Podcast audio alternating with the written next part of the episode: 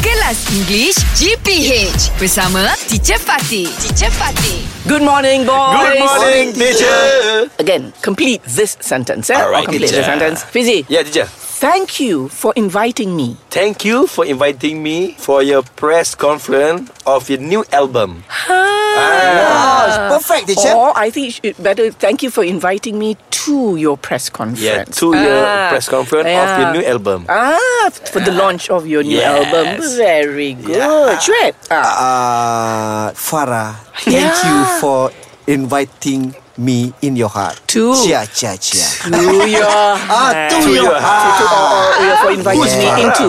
My for- friend. Oh. Just example. Thank you for inviting me into your heart. eh? Into your heart. Oh, like Like cia, cia, that. cia. Like Yeah, that. cia.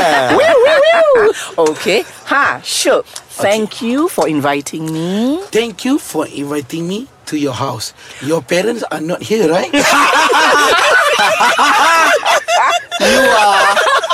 you are oh, very clever. Okay. My friend is Guy. Your Friend. Yeah, you all Yeah, also. Ah, Salim, thank you for inviting me to your house. Simply, Your parents yeah. are not here, right? Yeah, yeah, yeah. Oh, salah Oh. Salim. sangka all the time. Betul. It's not Farah. So don't, don't assume, yeah. Don't assume it's Farah, it's Saleh. Ah, very good. Okay, one more. Okay, One teacher. more. I'm so sorry, but It's not my fault. okay. I'm so sorry, but it's not my fault. Okay, sure. I'm, so, sorry, but I cannot marry you. Oh my god, how heartbreaking. Okay. heartbreaking.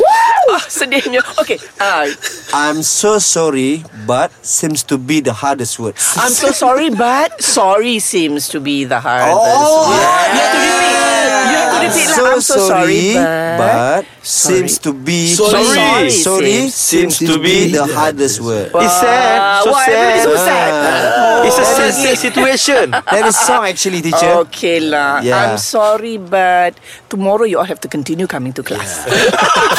English Hot dibawakan oleh lunaria.com.my. K-pop updates, tips and tricks untuk sekolah dan banyak lagi di lunaria.com.my.